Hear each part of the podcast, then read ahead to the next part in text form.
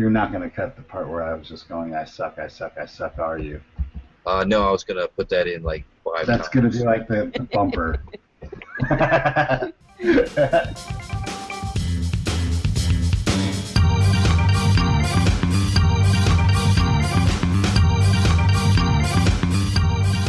Hey everybody, Microphones of Madness. I'm Rodney. Over there, Steve.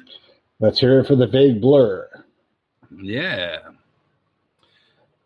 Today we are talking A Scanner Darkly, the 2006 motion picture starring Keanu Reeves, Robert Downey Jr., Woody Harrelson, and Winona Ryder, and a couple other people. Yeah. Cast of tens. Now, go ahead and fill us in on the background of this movie, Steve, because I know it's based on a Philip K. Dick novel, It is based on a Philip. K. and you're the novel. biggest fan of Dick there is. I love Dick. I do. Um, this is based on it's I think it's 1977 novel of the same title, Scanner Darkly, which is about the dangers of drug abuse hmm and uh, different different perspectives because it's Philip K. Dick, so he's going to give you different perspectives about drug use and how it impacts what it means to be um, a moral person. The story goes somewhat like this. This is the quick synopsis portion of the broadcast.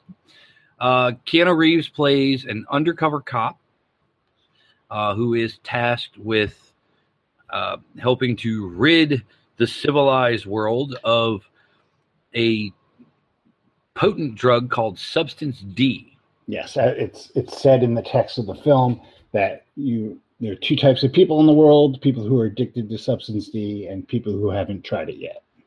Right.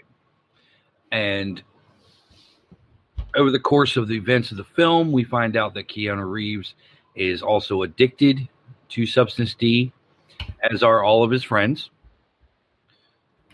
And through an interesting exchange of events, he is called upon to essentially surveil himself Yes, because these undercover cops have no idea who each other are. They all wear special suits that um, the effect in the movie is they flicker different parts of different people, but they're essentially there to make you blend into the background to make you the most generic person you could possibly be. right. They make you anonymous. Yes. Um, they they they hide everything through just a an overwhelming amount of stimulus. hmm They overstimulate you to the point where you start ignoring it, which is a really cool idea for like an urban camouflage. So yeah, so he um, ends up having to surveil himself, and between that and the effect of the drug itself, the, the drug, in certain cases, splits the hemispheres of the brain into separate identities. hmm And because he is tasked with surveying himself, um, he splits into his drug abuser personality, Bob Arctor, and his uh, undercover cop personality, Fred. hmm And uh, it, it- as as the film goes on, he actually um, doesn't realize that the that he's the same person Right. as as the other. He he watches himself on displays, recordings of previous days, and begins to disassociate as an effect. And the surveilling yourself really kind of exasperates or exacerbates the um, effect of the drug. Right, and it, now he's not the only one affected by this. This is just mainly from his point of view, but pretty much every one of his friends is equally fucked up in different ways. Mm-hmm. Um, from extreme paranoia to malicious paranoia Mm-hmm. to um, seeing bugs. Yep. Yep. The the movie starts with a with a uh, coming down bug freak out from a minor character. Um, now, yeah, this movie is about the effects of drug abuse, but it also continues that that great Philip K. Dick tradition of writing uh, stories that also center around the entire concept of identity. Right. And now normally you'll get in, in a lot of Dick, you'll have the question of what is human, and he'll pair um, people who people against androids, like in Mhm. uh, Blade Do Runner. Androids- or- right? Do androids dream of electric sheep? Where you have the uh, artificial humans acting more human than the actual humans. right. Um, we have a twist on this here, where you have um, of the story are what you would generally call the bad guys. You have the, Right. the drug users are the heroes, and they're the sympathetic characters. Um, whereas the the law enforcement are morally questionable. Um, they, Right. do, they do reprehensible things to to do their job, and Mhm. they they do it um and some of them regret i mean they're, they're definitely i don't know if we want to spoil this it's Right. It's an older film. It came out in 2006, but we we'll save that part. there, Um, there's a there's a twist ending There there is a twist. Um, in some ways, you know, you have that that idea. It also has the uh, morally questionable law enforcement, um, like we see in Minority Report. Um, we have that dissociative disorder type of of situation, like we see in Total Recall. Um, you know, we don't see him sending messages to himself a la paycheck, but no there's the science fiction aspects of the story are very pared down. You have the scramble suit. Right, um, you have facial recognition technology. yeah future tech surveillance technology. Um, but nothing really that that today you couldn't think of would Right. actually happen. Back in Right. 1977 it was a little over the top probably. Mhm. um, today it's like it's almost a little dated Well, yeah, I mean it's it's very similar to some of the stuff you see in uh, modern criminal procedures, Yeah. procedurals on television and stuff.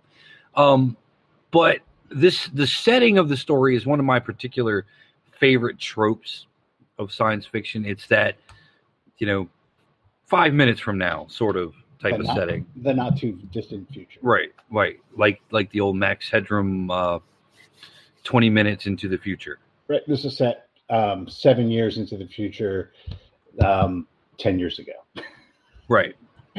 So it's it's set now. happened last year But uh, you know, even even in uh, you know, if you think of it, it was the original novel set the same way. uh, no it was set in the 90s It was set in the nineties. Yeah, uh, but that's you know if you're going to be doing that in science fiction, that's gonna you're going to get lapped eventually. Yeah, It's just it's going to happen. but it's it's it's it's really interesting though that that Dick was able to predict uh, the drug war. He was able to predict uh, essentially designer like high profile designer drugs and things like that way before the, both of these things really became like front page news. right. Well, now if you read the book, um, there's a and I think they have this in the in the movie as well. There's an afterword where he basically confesses that like while it is a fictional account, Mhm.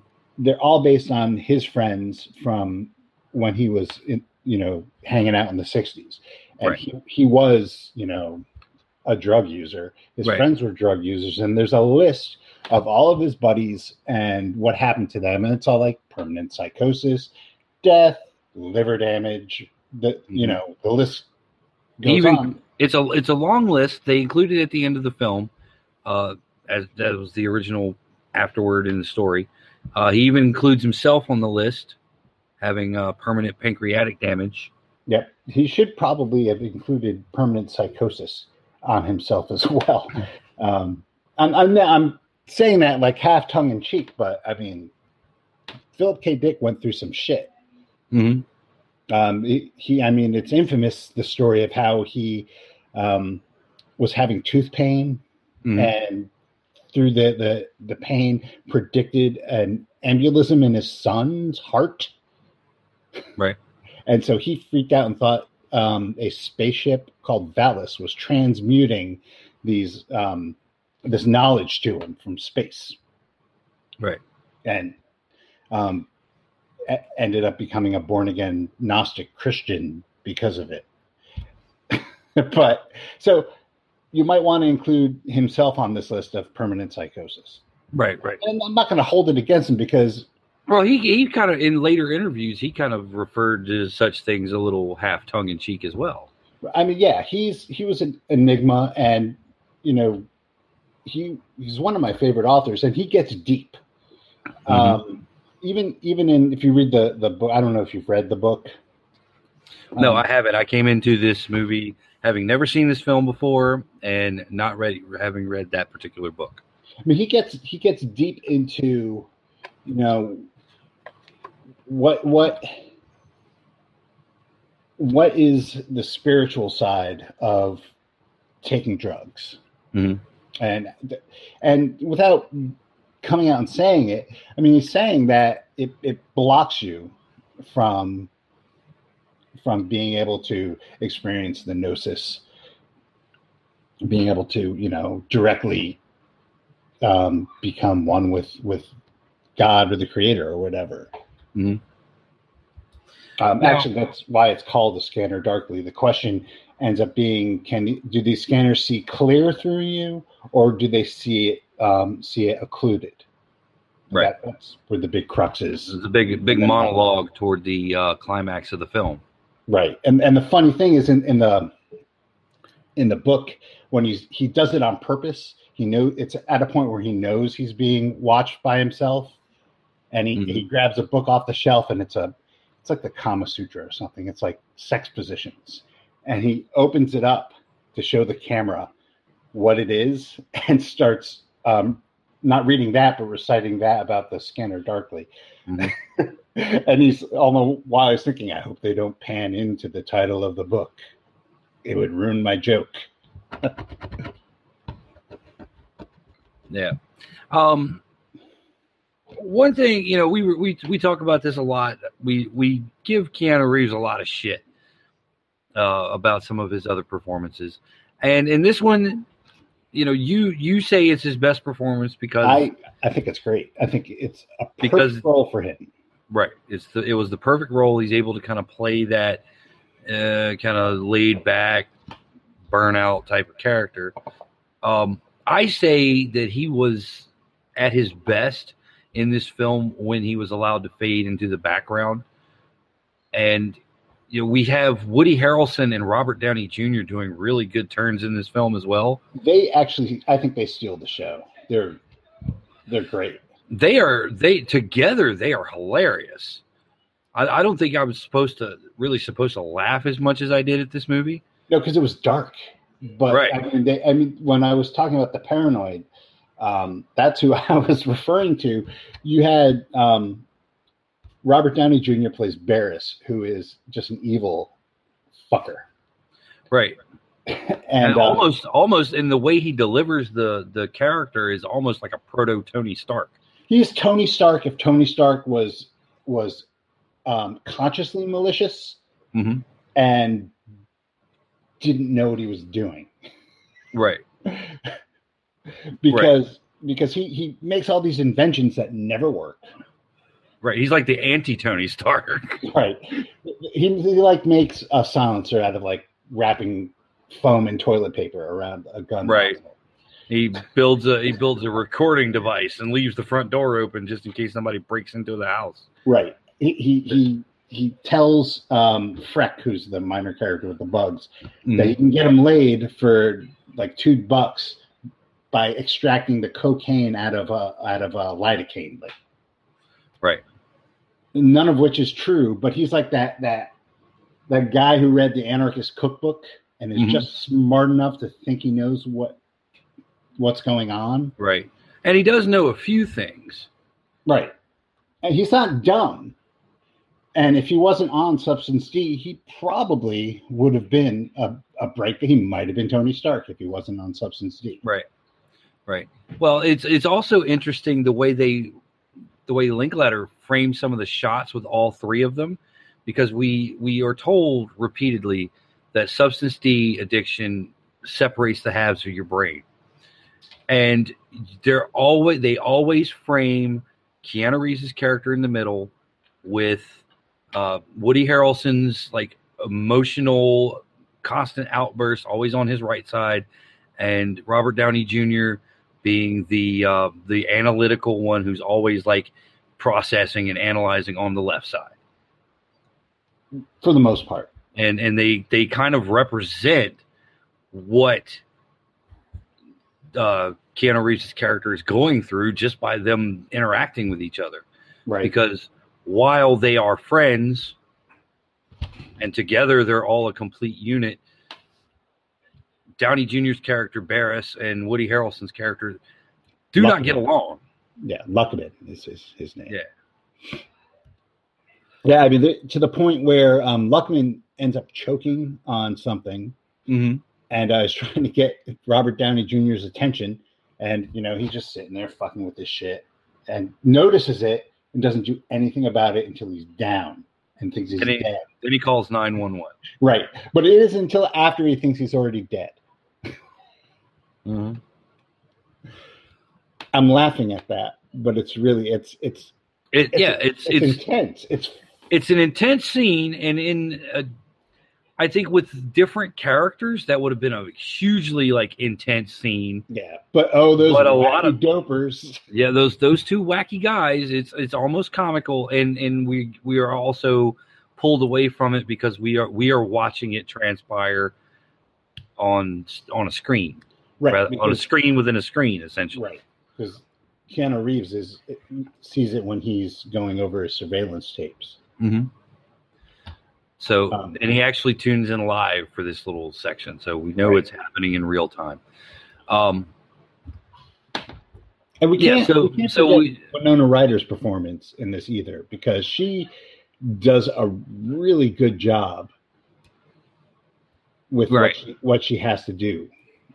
Right, right. She she she works out well. I mean, at first, you know, it seems like she's just kind of the arm candy, Right. but then it turns out she has a very important role to play, and it's part of the big twist toward the end.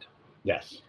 Um, the other thing that I thought was darkly humorous was um, what was the the bug guy Freck. Freck. Freck commits suicide. and they pull us away from the action and they give us this sequence of Freck's suicide and it is it's played for laughs it's weird it's it's kind of it's played for for laughs, but it's also played for like what a pathetic piece of shit this guy is. mm-hmm. Um, so Freck has problems. He sees Right. bugs wherever he goes. Mhm. Um, and they make that a lot more clear in the book than they do in the movie. But he's plagued by bu- bugs, right it's it's all it's all uh, from him trying to get off of substance d and uh, he he he is an outsider. He's in the circle of their friends, but he is an outsider. He's not in the inner circle, and he sees um, the rest of the cast deteriorate, uh, becoming more bickering. And he, he even says that the, the scene's becoming bad and he's just going to go. And so he decides he's going to go by offing himself. But he, he, he doesn't just like grab a gun and shoot himself in the head like, no like you would. He decides he's going to overdose on barbiturates and wine. yes And he wants to leave, like, he wants his suicide to mean something. Right So he, he wants he, he plans how he's going to be found, and it's with a copy of the Fountainhead. right a copy of the fountainhead and a And half written letter to exxon right to, to protest the loss of his gas card. right So even like his his the message he wants to send is not concise or concrete because here he's he's wants people to think he's like this uh unrequited Superman, but then he's like showing how pathetic he is because he has a canceled Exxon credit card. Right, because he, uh, you know, he decides later that he doesn't want to uh, commit suicide with Thunderbird. He wants, he goes out and buys like a seventy dollar bottle of wine to do this. but then he ends up getting burned. Uh, when he didn't buy barbiturates, he bought like a shit ton of acid. Right. And so he took like I don't know how many it was, but it was a lot of acid. It was like 60 tabs of acid. Right. and he uh he's visited by an interdimensional being who's going to read him his sins In shifts. in shifts. And that's where the laughs come in because he's he's sitting there clutching his Ayn Rand book and his letter, and he's like, Oh, you're gonna read me my sins, aren't you? Right. Well, at least I got wine. Right. You know, and and yeah, and the scene is it, it is it's played for a thousand years later. They are they got to the sixth grade. Yeah, it, it's played for laughs, but really, I mean, once you get past the the ridiculousness of how pathetic he is, Mm-hmm. it's just a sad way to to even want to go. Right. Yeah, it, it's it's very it's it's a sad way to go.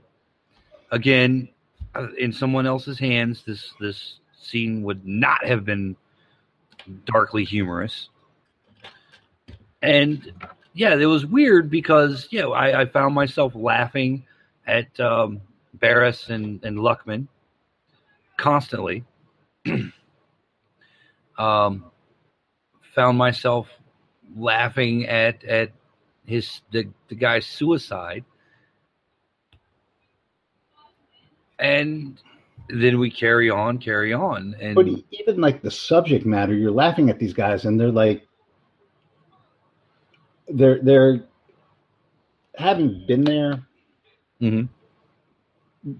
being part of the drug culture is just a dark, dark place. Mhm. And there's not really a lot that that's funny about it. I guess if you're in it and you're living your life, you don't see that. You don't see it as dark, and you you know it's like life. right But if you're able to step away and look at it, it's a shit fucking existence. Mhm. And Philip K. Dick, just the fact that you're able to laugh at those guys, and and in a not in a you idiots kind of way, not like Schadenfreude or anything. You're laughing at them because they because it's presented in a way of these are just guys living their lives, right it, and and it's completely absurd right? And it doesn't pull.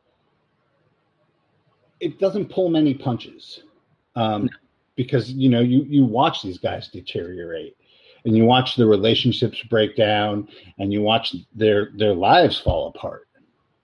yeah especially keanu reeves i mean we're following him around he goes from lucid to essentially a vegetable Right, and he, over the course of the film right, and he pretty much predicts that um, in the speech that he gives at the beginning of the film. Mhm. When he when he strays at the beginning of the film, he's giving a speech like a Lions Club, right and he's like, you know, it's a canned speech.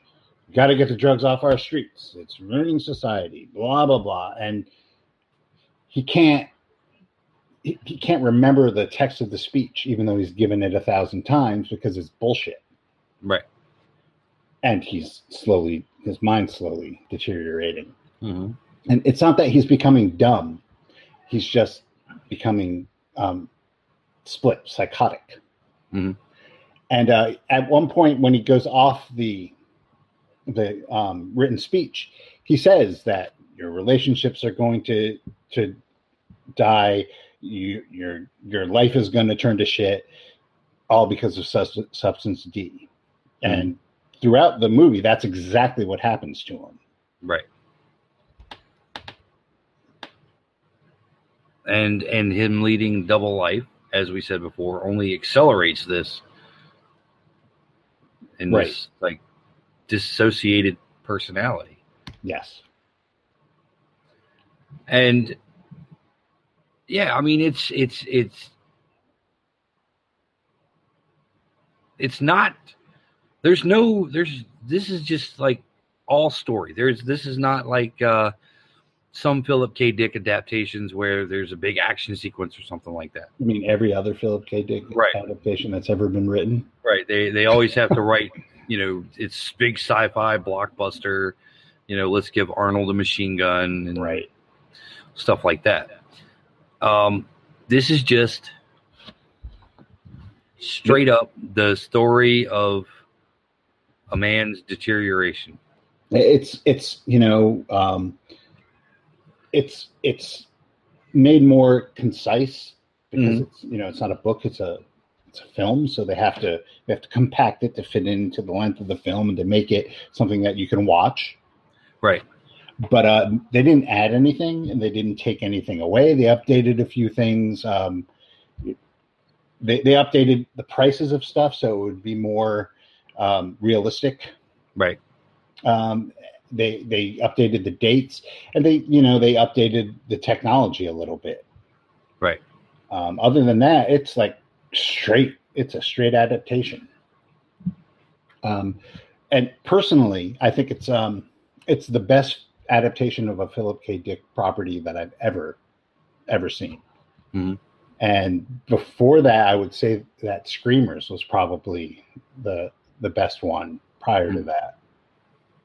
I Little. Peter Weller movie. Yeah, Screamers is great.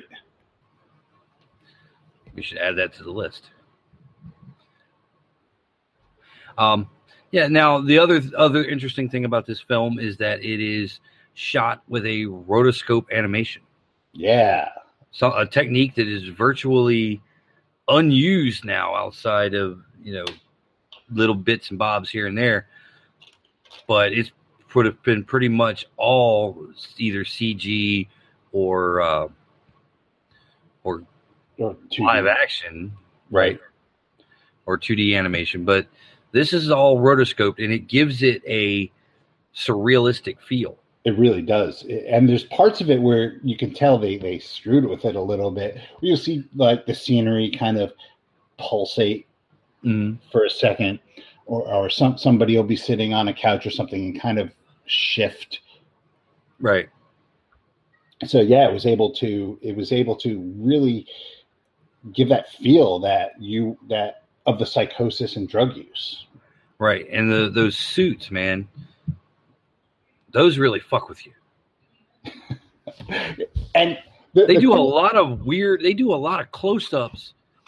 Um, you know, these characters are wearing these suits and the faces are constantly flickering and you know they but they do this the traditional camera technique of they're talking so you know let's do let's do a close up on their face and the face is just constantly moving and go and all the faces are different i don't think i saw the same portion of of the character in each scene I, Now, in the beginning, when when you first get introduced to the the suit, Mhm. um, and I think it's the only full face that is shown.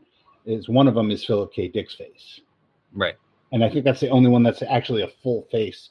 Um, the most of them are quartered, like the Right. face is, is quartered, and you get different different features in each quarter. It's it's jarring.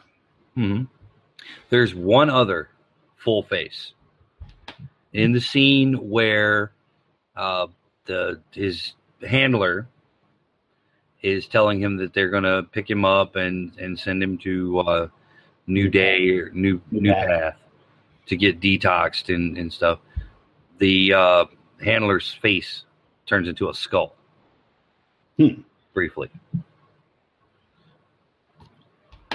Interesting. And they teased at that a couple times because there's a couple like leg shots and stuff like that where you see, you know, the femur and the the tibia and fibia. Like one of them, for some reason, is a skeleton. Right. But yeah, they do. They're doing the the mid range shot there, and the face just is clearly it's a full face shot of a skull. That's really cool. I didn't notice that, but uh, Right, right in the betrayal scene. It's it's right in the betrayal.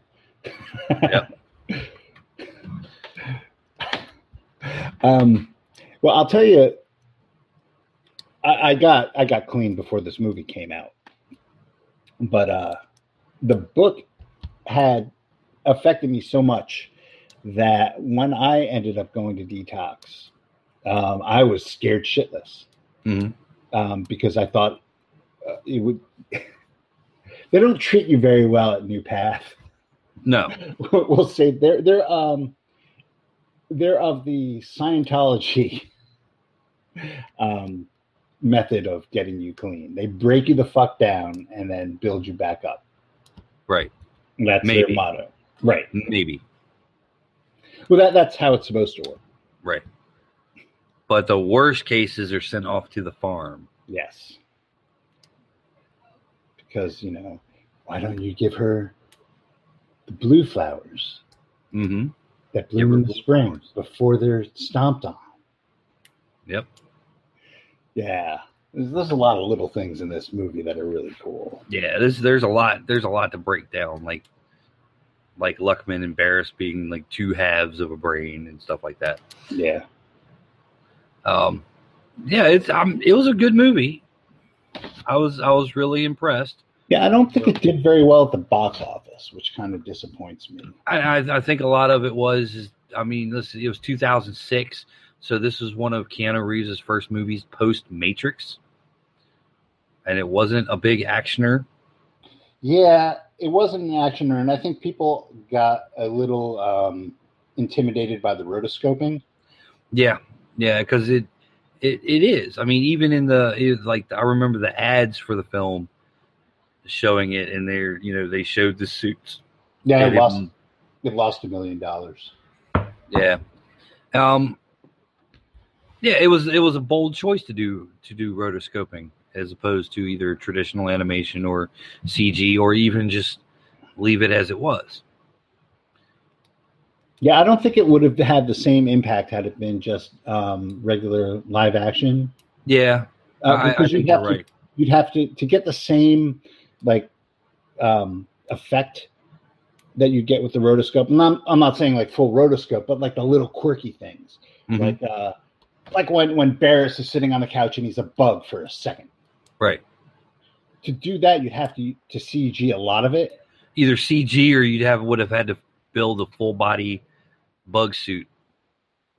and and just the way things slid over each other and pulsated and the, some of the, the the the shadows and that not it was completely rotoscope but some things it looked like were more cartoonish than others Mm-hmm. Yeah, I think some of the wider shots, particularly, became more cartoonish. yeah so so it really i mean just visually it really screws with you Right, and there, there, I even spotted a couple of frames that were not rotoscoped in there. I mean, just like single one-two frame shots of the guy sitting in the living room. You know, and it was like rotoscoped Robert Downey Jr. And then for just for a second, it was actual Robert Downey Jr. And then it's back to the rotoscope. So fantastic film Mm-hmm. Um, I can't recommend enough to to see it, but honestly, read the book as well Mhm. because it's you know I'd recommend almost any Philip K. Dick book, but this is one of the top five. I'd Top say. five. Yeah. And that's it for a Scanner Darkly. We'll see you guys next time. Yeah. Bye.